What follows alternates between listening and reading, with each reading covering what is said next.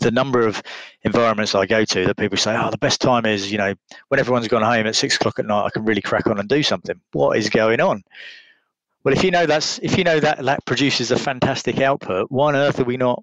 Why why aren't you scheduling your day like that? Why are you not saying, "Here's some focus time, two hours in the morning, two hours in the afternoon. Let's let's crack on and get some stuff finished." Hello and welcome to The Melting Pot. I'm your host, Dominic Monkhouse. The Melting Pot is a result of my hunger and curiosity for optimizing business performance, exploring corporate culture, customer addiction, and building high performing teams. It's full of advice from my guests, entrepreneurs, fellow business authors, and examples from some of my work over the last few years coaching the CEOs and leadership teams of some amazingly successful tech firms. The Melting Pot is my attempt to synthesize what I've learned along the way to help you build a highly scalable business and realize the potential of your life's work. If you enjoyed the episode, head over to monkhouseandcompany.com forward slash podcast to find today's show notes and more editions of The Melting Pot. While you're there, if you subscribe to the newsletter, you can pick up a copy of my new book, Plan B How to Scale Your Technology Business Faster and Achieve Plan A. Enjoy. Hello, today I'm chatting to Andy Watt, who is the managing director at Goldratt UK. Eli Goldratt was the author of a book called The Goal. And I must confess, I hadn't come across it until I read Justin Roff-Marsh's The Machine. And he talked about managing constraints. And I thought that was really interesting. So I read The Goal. Um, and then in a conversation with Verne Harnish, author of Scaling Up, Verne said to me that he thought The Goal might be one of the most important business books ever written.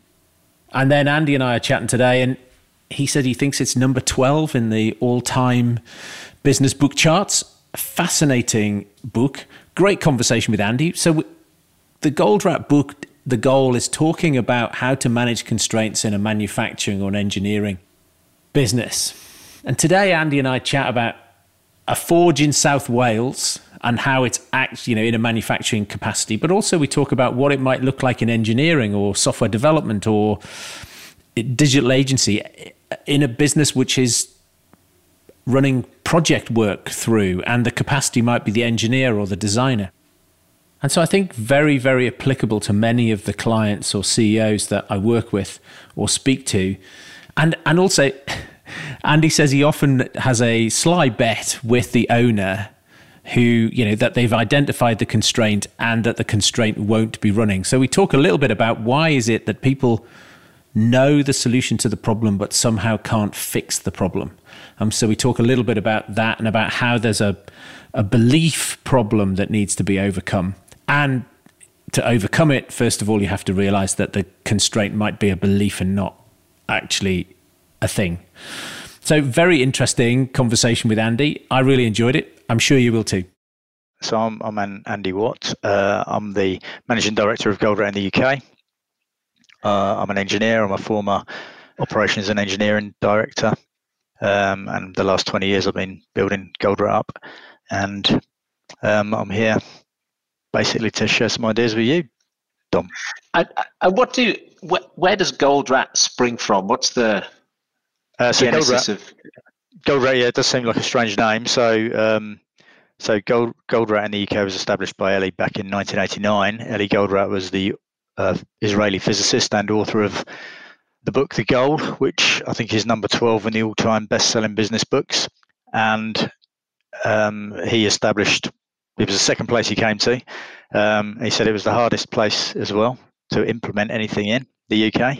I haven't found it as bad as, as, as he said it was, but um, but I, I joined him in 2000, and yeah, I had a, having fun for the last 20 years doing it. So, so, how did, why did a physicist end up writing a uh, all-time so, best-selling business book? So he did his PhD in the flow of liquids, and um, his his friend happened to run a manufacturing company and wasn't doing too well, and he said, oh, "Do you think you could? Do you think you could help me on a on running this factory. You know about flow, you know about capacity. Can you come and help me? So Eli thought, okay, I'll, I'll rock up and have a look. He was he was nothing if not arrogant.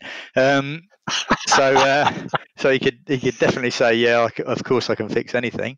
So he, he rocked into this company not knowing a thing about manufacturing and checked it out and basically said, okay, well, it's just the same as any flow of liquids. Basically, there's a pinch point. Uh, there's a point that, that flows slower than everywhere else. So let me go find that. Go, well, okay, so I'll go find it and that's not working.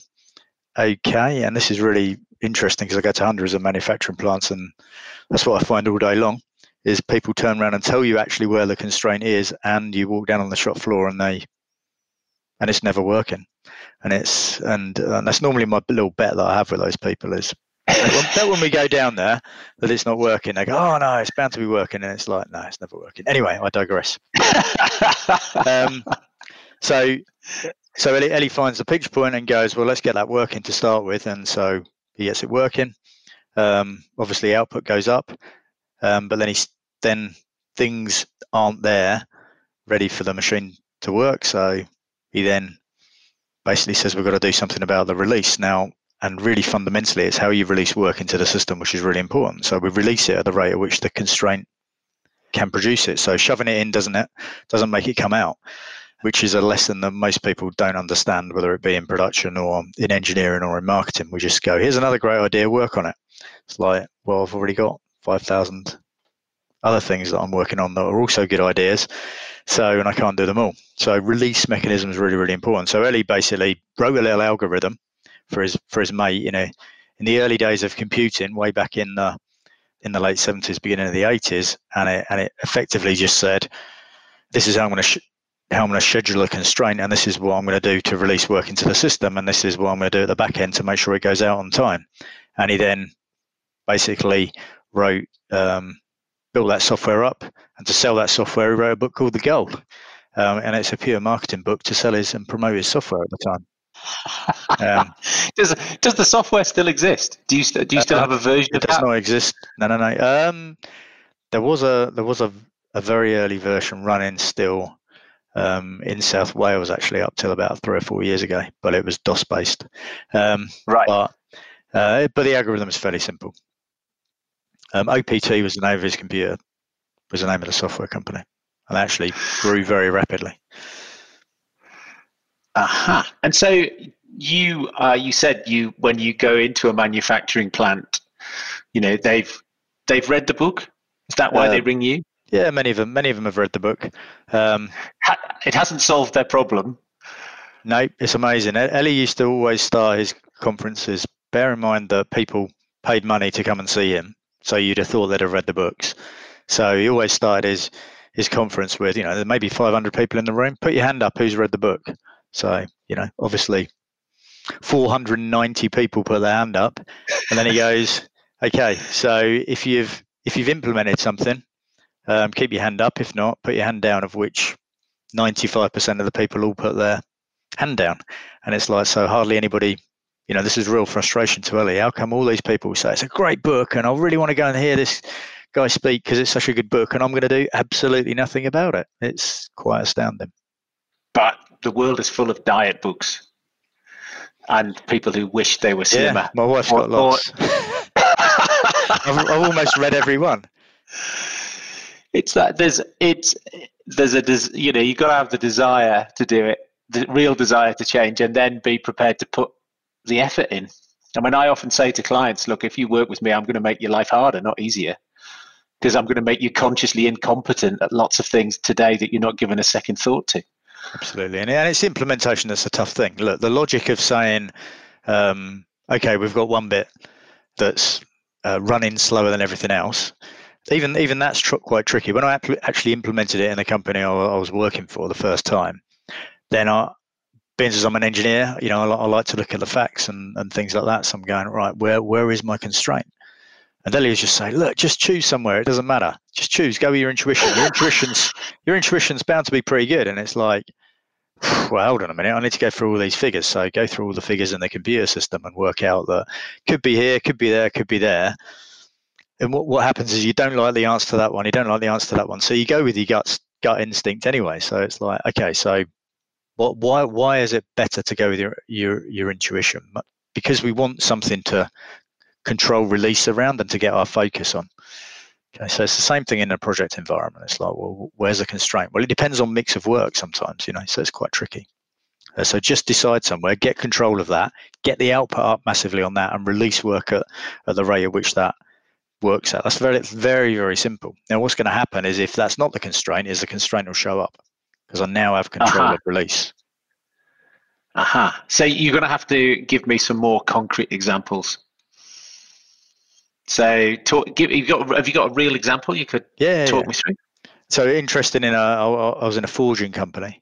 So, effectively, imagine in South Wales, there's this forge that's been there for hundreds of years. All the houses are built around it. Um, all the people work in the work come from the village who work in the forge. Um, they hate the village next to them. Um, you know, it's just typical South South Wales sort of um, sort of sort of place that's been there many many hundreds of years. And you walk in there, and the process for forging is fairly simple. You basically hit heat metal up. It's quite interesting to go and see it, and and they basically hit it really really hard um, with with a a hammer, but it's a big hammer. Uh, and then they turn. Then men actually turn it, this red hot ring, and then they hit it with a hammer again. Men turn the red hot ring again. It's like going back hundreds of years. Um, then it goes through a few heat treatments, um, and then then you basically machine it because you want to relieve the stresses before it gets goes out to be finished machined on a you know Rolls Royce or the like. So the process is really simple. It's like heat it up in a furnace, hit it hard with a in a forge, treat it, machine it you go, okay, so let's go walk around. Let's find the let's you know where, where's the constraint? Well, you know the, the name of this company had forgings in the name. Okay, um, there's not many places that exist with big hammers that, that you'd get planning permission anywhere close to in this country. So, you know, I, I, went with an inkling that really the, you know, I really do hope that the forge is the constraint here. Big hammer. Otherwise, this could be worrying.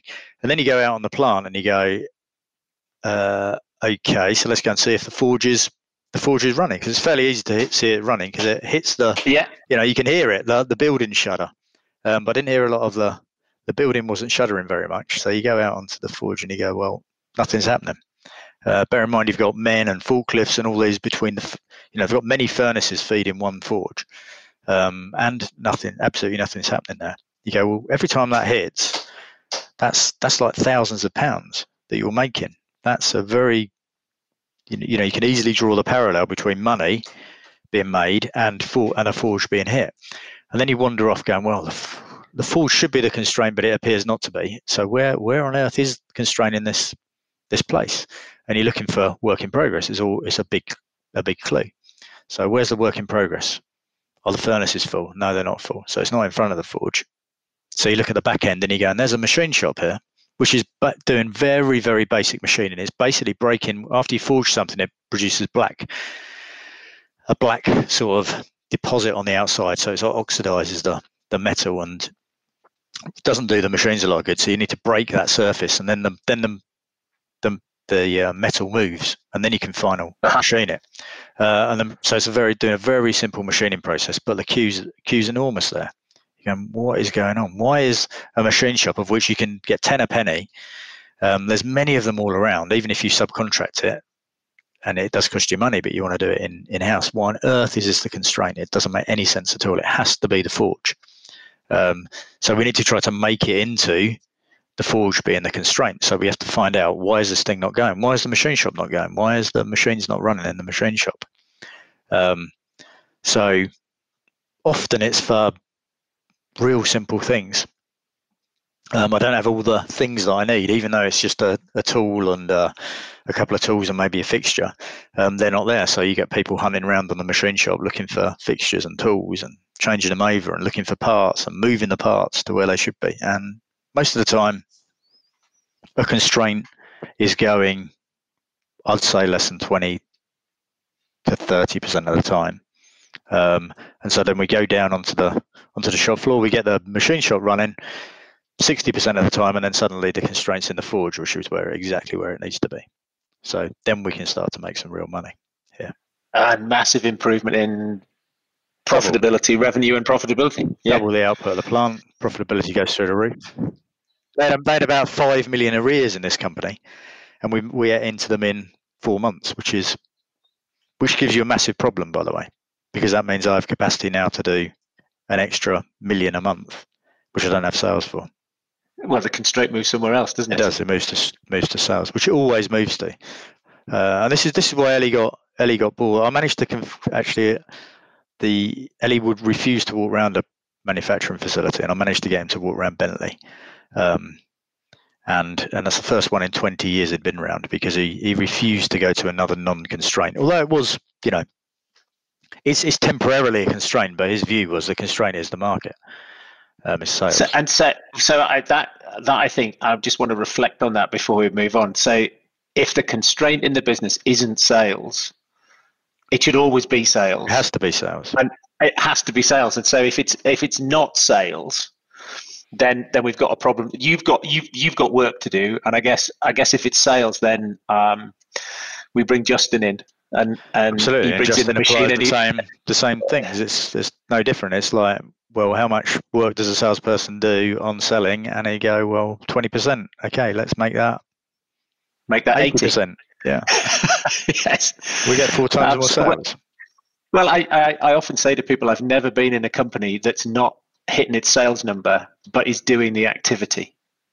No. It's just like it's like it's the same thing. It's the same thing with a constraint. You know, it's Yep. exactly it's exactly that. The people we're paying to sell aren't actually selling. Somehow we've got them doing something else. But Yep. but that machine, that forge in South Wales, like you walk down onto the shop floor, and to you it's like, okay, this is you know why why is it not obvious to the know, guys I'm running that amazed. plant?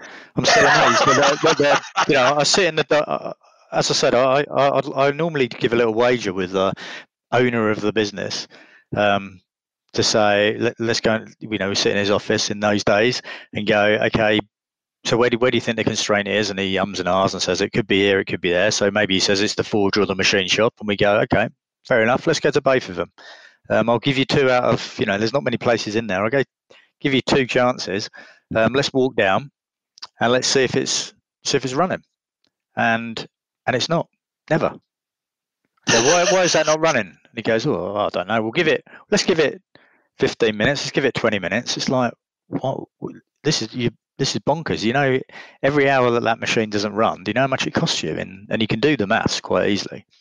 Um, so if you take a 20 million business and you say it costs me 10 million on materials, then that means that that I make, I generate 10 million of what we call throughput, but that's the value adding that you're doing. You're adding 10 million. Um, and if you say, I've got one machine that is my forge, um, then that forge is generating 10 million every single day. And if you work, you know, 50 weeks a year, then you're at what 20,000 pounds a a week, which means five days a week. That's four thousand pounds, and soon you know you, you're talking lots of money. Um, if you're run, running one shift of eight hours, that's five hundred quid. Um, it's like this is huge amount, huge amount of money that you're throwing down the drain. Five hundred quid an hour, and people don't understand that that you're giving money away when that's not working. They don't have that in their psyche. They're not constraint obsessed, which is one of the behaviours we want to try to get people to be. How do you, you know, be obsessed about the constraint? Um, don't ignore it. Don't. You, you should know what's going on on the constraint in your business. And so those guys in Wales, you you sorted the machine shop out, so the constraint went from being the machine shop to the forge, and then the forge isn't busy, which is now a sales problem. Yeah, but we want And- to keep the. and- I want to keep the constraint in the forge. So it's not. Although it's not. Although it's not the constraint. It's the. It's the capacity limit limiting resource, and I want to make sure I've always. I'm going to keep it in the forge because it makes most sense. So I'm going to choose a strategic place to position it. And then I'm going to Okay. sell. Then I'm going to force my salespeople to sell for the most amount of value through the forge. Okay. And so is that understanding the the the value through the forge? That's another challenge. Yeah, but it's but it's fairly simple. You because because you're going, what's the material price? What's the selling price? Okay, that's my. And how long does Okay. it spend on the on the forge? You're saying so. Even though, and this is where, you know, Eli did in the haystack syndrome, for example, he, he wrote a very simple exercise, P and Q exercise, where he basically gives you a challenge of which, which how to make the company profitable out of two products. Um, it looks like one product is miles better. It has a higher sale, selling price, higher margin. Um, there's, and the other one looks much worse. Um, but he, but the one with the higher selling price and the higher margin spends more time on the constraint. Okay, which means that actually, if I do the one with less margin and a lower sales price, I get more throughput for the time it spends on the constraint, so I make more money. Um, okay. So it's a completely different way of thinking about it, and therefore, when you're selling it, it's a completely different way of selling it. Most salespeople go, "Brilliant! I sold this massive deal, loads of margin, but I've just destroyed the capacity on the forge." Ah, yes, bad move. And so, how do we apply this flow dynamics? Is that is that what it is? Is it it's flow flowing, dynamics? It's flow and capacity. It's very simple flow and capacity, and, and it's the same in in a in an engineering business or in a marketing business when you're doing projects is exactly the same. I, I you know, I, I, laugh when I get to any project because we do projects as well. Because Eli wrote a book called Critical Chain, which was his follow-up to the goal about project environments. But basically, you walk into any project environments and you go, "Okay, chaps, how many, um, you know, how much overloaded are we? How many projects have you got?" And there's, there's, it just, it never ceases to amaze me. You go, "Well, we've got like." 20 engineers and we've got 100 projects. It's like, right, that, that mask doesn't add up. It, it's just. and every, I, I bet everybody's busy all the time. Oh, yeah, every single person's busy. Well, that doesn't add up either because you can't keep everybody busy all the time. Um, the only way I can do that is by releasing work that can't get through the constraints. So there's going to be queues. Um, just in so I need to actually do something counterintuitive in engineering environments and go from time to time. Some engineers are not going to be busy. Um, that's pretty tricky. Well, I read uh, I read a book a little while ago called "Make Your Work Visible" or "Making Work Visible," and there she made I think the author made the same counterintuitive point, which is what you should be looking for in terms of planned uh, capacity management. And she said if your capacity, if your planned capacity goes from 60 to 80, your WIP doubles, and if it goes from 80 to 90, your WIP doubles, and if it goes from 90 to 95, your WIP doubles again, and then of course nothing's coming out the other end. Yeah. And so I guess that's the same thing. People think, well, if everyone's busy all the time, that's how I maximize my revenue. Yeah, and I'm being and, really efficient and effective. And it's like, absolutely not. Now, you can't have engineers stopping work, but what you can have is them stopping work on projects. So we have the analogy of a of rocks, gravel, and sand. So if you think of an engineer's capacity as a bucket, you throw the rocks in, but there's still lots of gaps. So you've still got lots of spare capacity. So you throw some gravel in, there's still quite a lot, and then you throw some sand in. So the analogy suits the project environment. You're saying rocks are things that are part of a project that absolutely have to be done. But in engineering, there's always other things to be done. There's always, you know, the, the current product, the improvement I need to make over there, or or this thing that needs to work on, which isn't a major project, isn't so constrained about due date. Yeah, doesn't matter if I do it yeah. today or tomorrow. Um, so I have some flexibility there, so I can fit these things in. So you want to try to maximize the capacity in a different way. So projects, you go like a like a relay runner. I get the baton, I go as fast as I can. I hand the baton to the next person. Okay, that's the sort of road runner, relay runner mentality that we want. We want to start. If I start something, I want to finish it um, and I've just gone as fast as I possibly can. Um, but once I've handed that baton over, then I fill my capacity up with other things that aren't so due date constrained.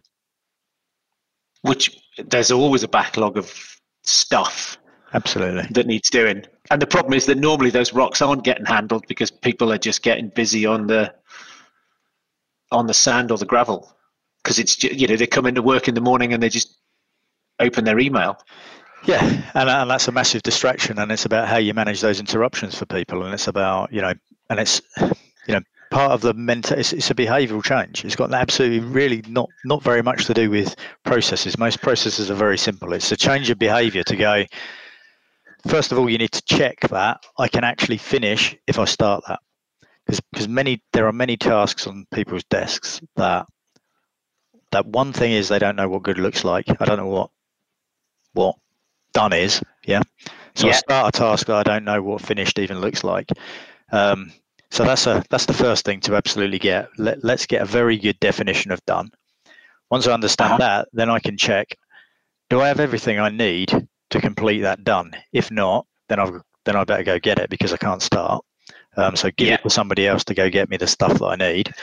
And and once I start it, I want to I want to finish it, and I don't I can't have interruptions. I can't have an email click in. I can't have a phone call. I can't have this is the hottest priority. So we have to have some focus time where we can show ourselves away and and do two hours. Uh, The, the number of environments I go to that people say, oh, the best time is you know when everyone's gone home at six o'clock at night. I can really crack on and do something. What is going on? Well, if you know that's if you know that that produces a fantastic output, why on earth are we not? Why why aren't you scheduling your day like that? Why are you not saying here's some focus time, two hours in the morning, two hours in the afternoon? Let's let's crack on and get some stuff finished. Oh I, well, I we used to have that when we we'd sit down with the account managers and we'd say, um, "We're going to do some client health checks." And you'd get to the end of the month and you'd say, "Well, you all agree client health checks are important. Have you done them?" No, we're too busy. Like, busy doing what? We're just busy. So you go, okay, well, you're not allowed to look at your email till 12 o'clock. You Yeah. got to do client health checks. And when you've done five client health checks, you can open your email or something else, whatever. It doesn't matter because that's the thing you need to do. And then and people go, well, you, you- you're schedule, you're forcing them to schedule their time. You're treating them like children. It's like, no, we're just getting everybody focused on what the most important thing is and helping them do it Absolutely. helping them succeed. Like, what does Yep. you know? What what is it? What's important? What does done look like? And and what does good look like for them though? That's the important thing because in the absence in lots of engineering departments um, and project arenas, people don't actually know what doing a good job is like, so they make their own they make their own view up.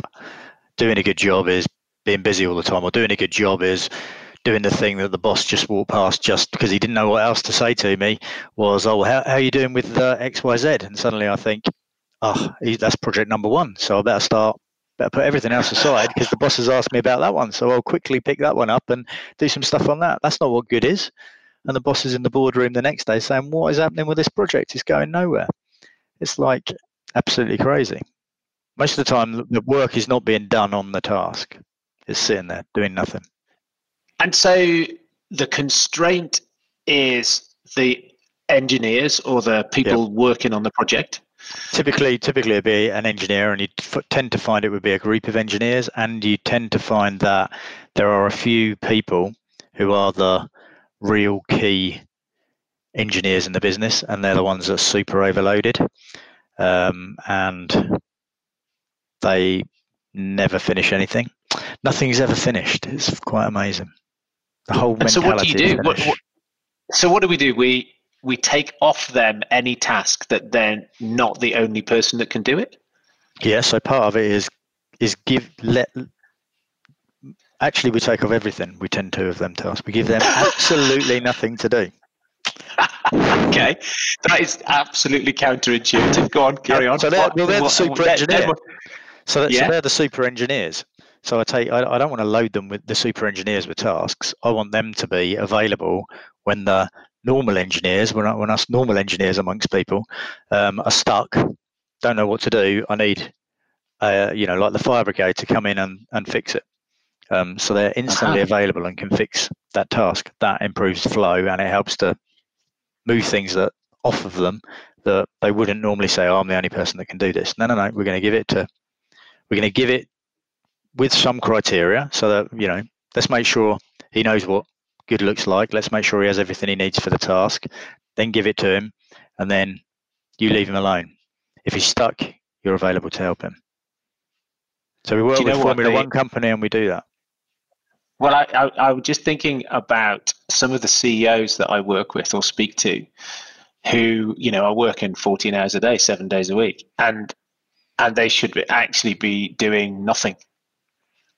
They should be delegating it all, giving it all away, and being available. I mean, that's that's where their business stops scaling because they just they can't actually work any harder. And, uh, and And the they question got- we, we, I'd like to ask them, and this is, you know, what they should ask their subordinates. You know, if you can't or won't do it, um, and I uh, and I have to do it, and I will do it, then why on earth are you here? You know, they Well, have to seriously the ask thing- themselves that question. To be honest, Well, and, th- and then they say things. I, you know what? I, sometimes I think it's um, they don't they get that you know because often when somebody's stuck in something like that the, the the current pattern of behavior serves them in some way. So they tell you that they don't want to do it but actually it's t- they're terrified of not being the super engineer or not being the ceo do you know what i mean? Their, their yep. self their self-worth is wrapped up in being busy and being in demand. Um, and so there must be something that's they must get some value out of of the of the status quo. Otherwise, they would have already fixed it. It can't be just because they can't see it. No, no, they know, but they I, th- I think they're stuck in, but they don't know what to do because they're stuck in. You know, it's it's the typical dilemma that you get stuck in is that you know if I do give it to this person, then to begin with, it's going to take me twice as long as if I do it myself. So I will hold on to it, and it's a. Uh, um, so so what, one of the things about that, that's not so well known about Eli Goldratt because most people have read the goal, but but he wrote a book called "It's Not Luck After the Goal," which frankly is my my favourite book, um, and it's it's where basically uh, the, the the lead character gets promoted and he, he now runs a num- number of companies. And essentially, Eli's introducing him to what he calls the thinking processes. So this is he's really trying to teach people to think in the way that he that Eli thinks. So he's going, I'm think he's trying to teach people how to think cause and effect. So he's saying, if this, then this.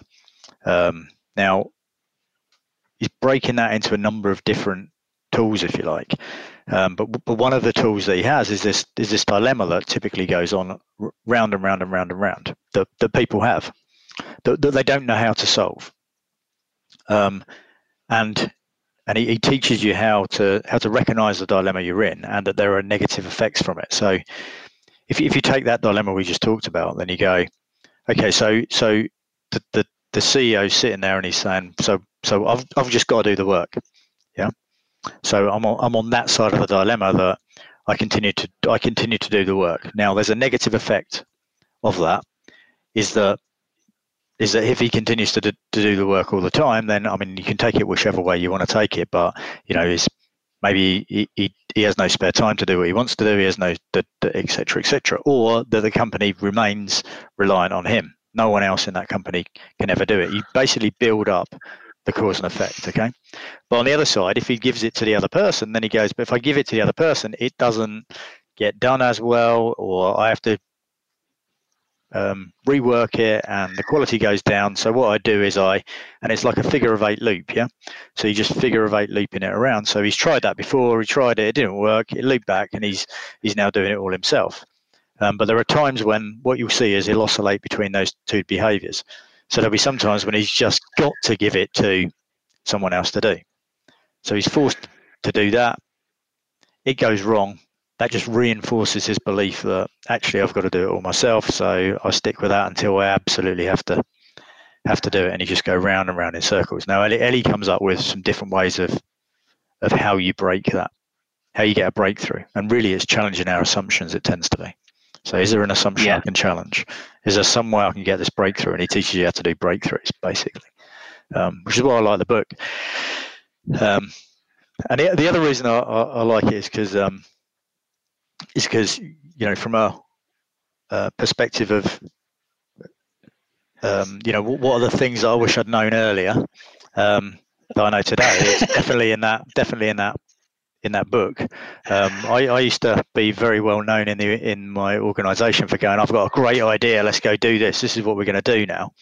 Um, this was when, when I was in in the engineering business, and I'd have all these people behind me going, "Oh yeah, but what about this? Oh yeah, but what about this? Ah, you're so negative. Come on, let's go forward. This is this is really going to work." You know, I was just full of, you know, you know, you just got to be positive. And then, sure enough, some of these yes but things would come back and back to roost. Yes, but this thing went wrong. Yes, but we had this big obstacle, and I had no way of overcoming it.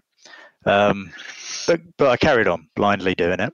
And then it, in this book, Eli introduces this thing which he calls the layers of buy-in um, he goes, well, look, if you're going to get, if you want to get somebody to to do something different, then there's no point in saying I've got this great solution, because that that may be a very good solution, but it may be a solution to a problem I do not have. Yeah. So therefore, we've got to get agreement with that person on well, what's the problem? Yeah, do I do I really have that problem? So we were talking about the CEO guy. If he doesn't agree that he's got a problem, then we're stuck. We're never going to get him to change. We're never going to get him to offload stuff. So let's agree there's a problem. Let's agree, agree there's a negative effect. Once we've got that, um, there's a chance that we can get him to agree on a direction of solution and that there'll be yep. benefits. So if you offload this, this is a direction of solution.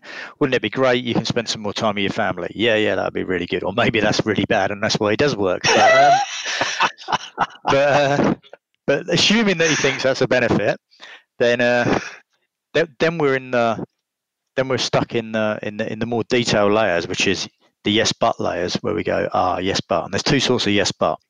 There's yes but I have a major obstacle in doing that the major obstacle is I do not basically know how to offload this in a way that I won't be involved later on in a timely manner or whatever that ob- obstacle actually is. So there's obstacles, yeah.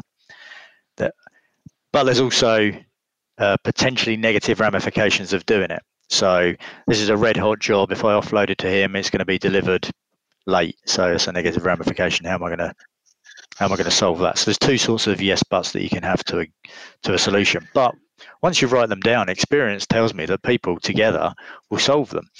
If you say, yes, but how do I overcome the obstacle of handing it to someone, then some the, the person would typically be able to give me many, many ways of overcoming that. If you did this, yes. if you did this, if you did this, if you did this, okay, great, okay. Suddenly, uh, that opens up my my mind. So what's you know what's the things that if, if I'd known that at the time, I'd have had so many better ideas implemented in the business um, with the full backing of the people rather than what actually happened was they went, oh no, Andy's come up with another one of those. Um, it's going to fail. Just go with it. Uh, well, it's um, it's funny. I I what uh, used to have a VP of customer experience when I was at Peer 1, and and he he would say, Dom, we would start this weekly meeting, and he'd say, Dom, what have you been thinking about this week? And I'd give him, I don't know, like 10 ideas I'd had this week. And he'd say, Dom, they're all great ideas. None of them for today. Back to the agenda. And it's just, and he said, he said, it might, if it was a good idea, it would keep coming back and back and back, and my persistence would wear him down. But it, it was just, he would kill everything dead to start with, just to see how much I cared about it. Um, yeah, no, that's, that's the, the quote. That was that was, his, that was his that was his filter. But there's a, there's a famous quote from Steve Jobs as well, which says, you know, I'm more proud of the things I haven't done as, as the things I have done. Um, to say that you know the well, fact that I could, stopped could, and work on a million things I could have was was a good focus. Focus, focus on those rocks. So Andy, I, I don't need to ask you what it is you wish you'd known earlier because you've already uh, yes, yeah, so dived, dived, that one in.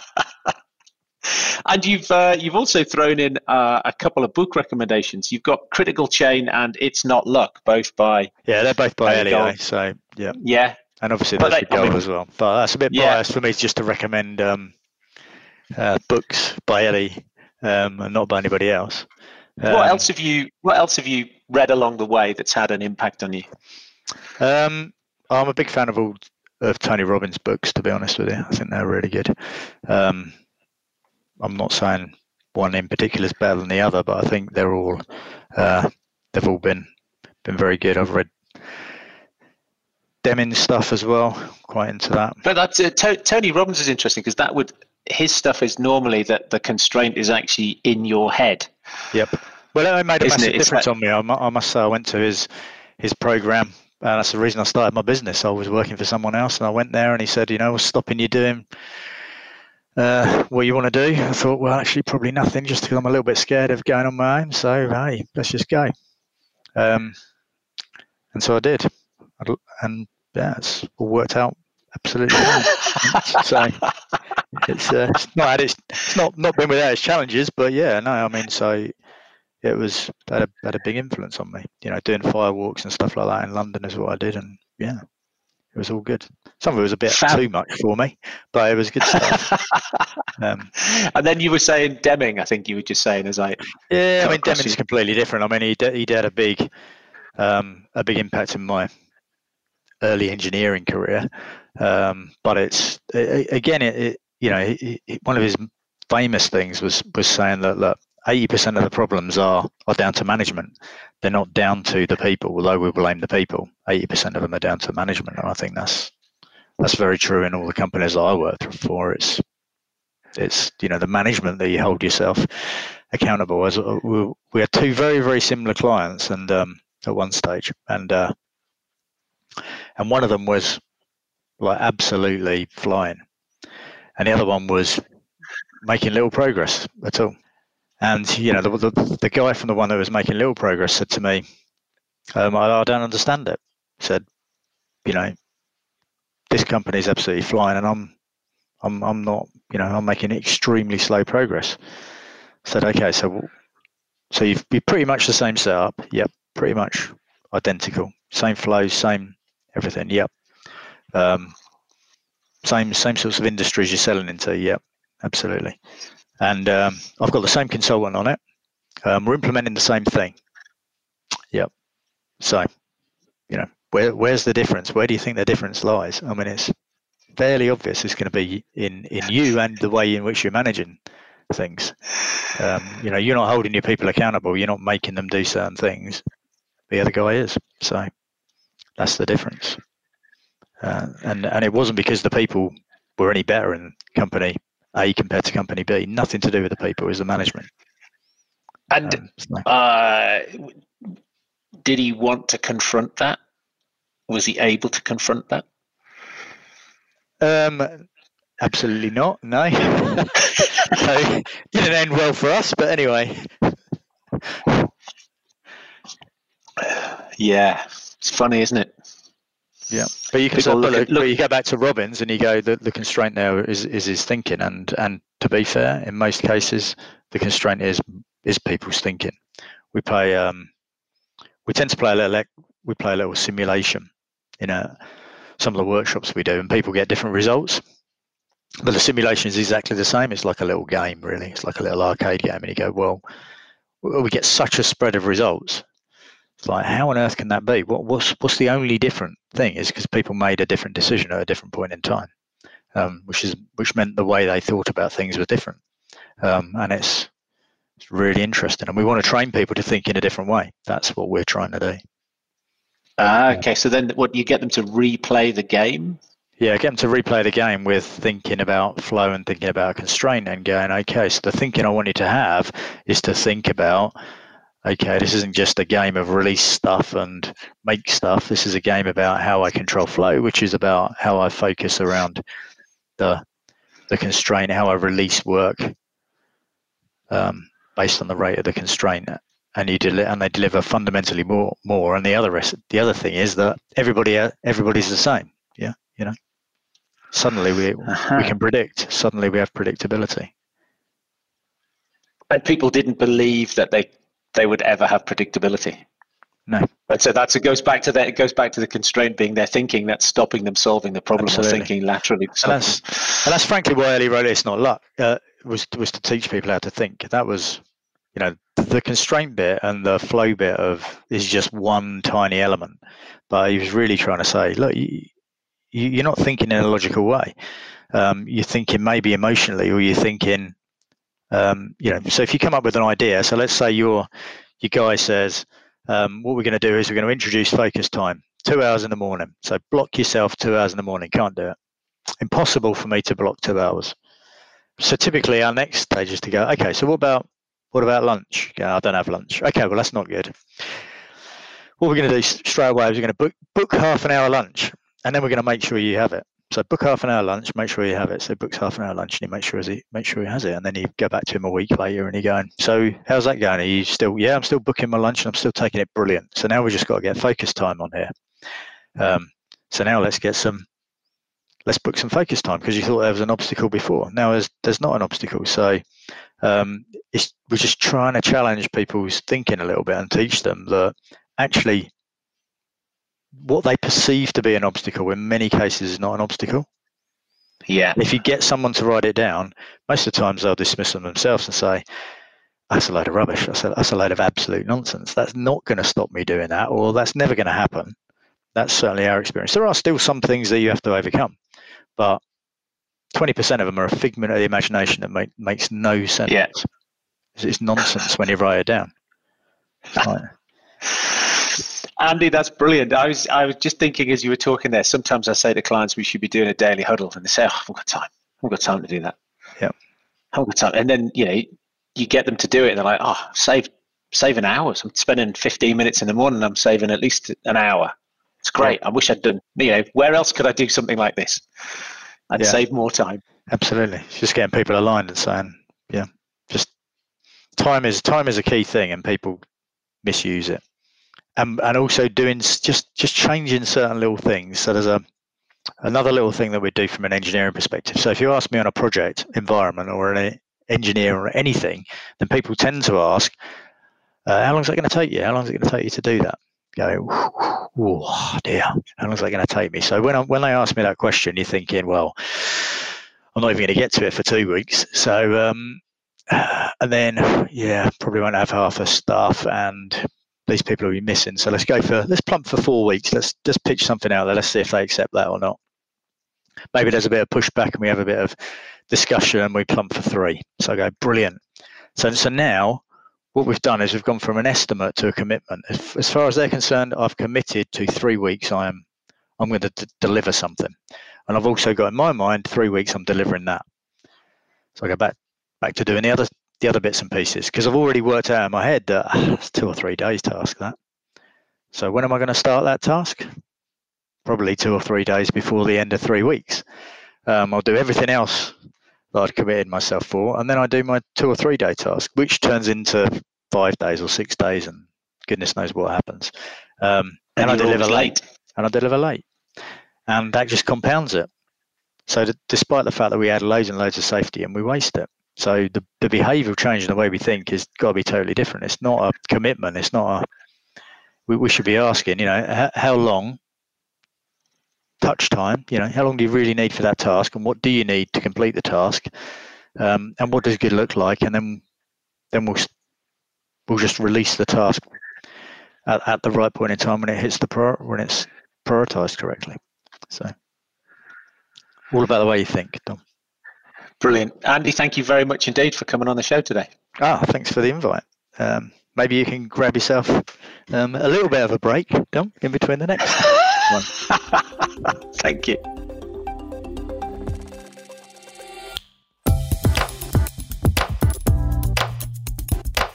Thank you for listening. I hope you enjoyed that as much as I did. If you'd be kind enough to leave a review, it will really help other like minded entrepreneurs find this podcast and grow our community.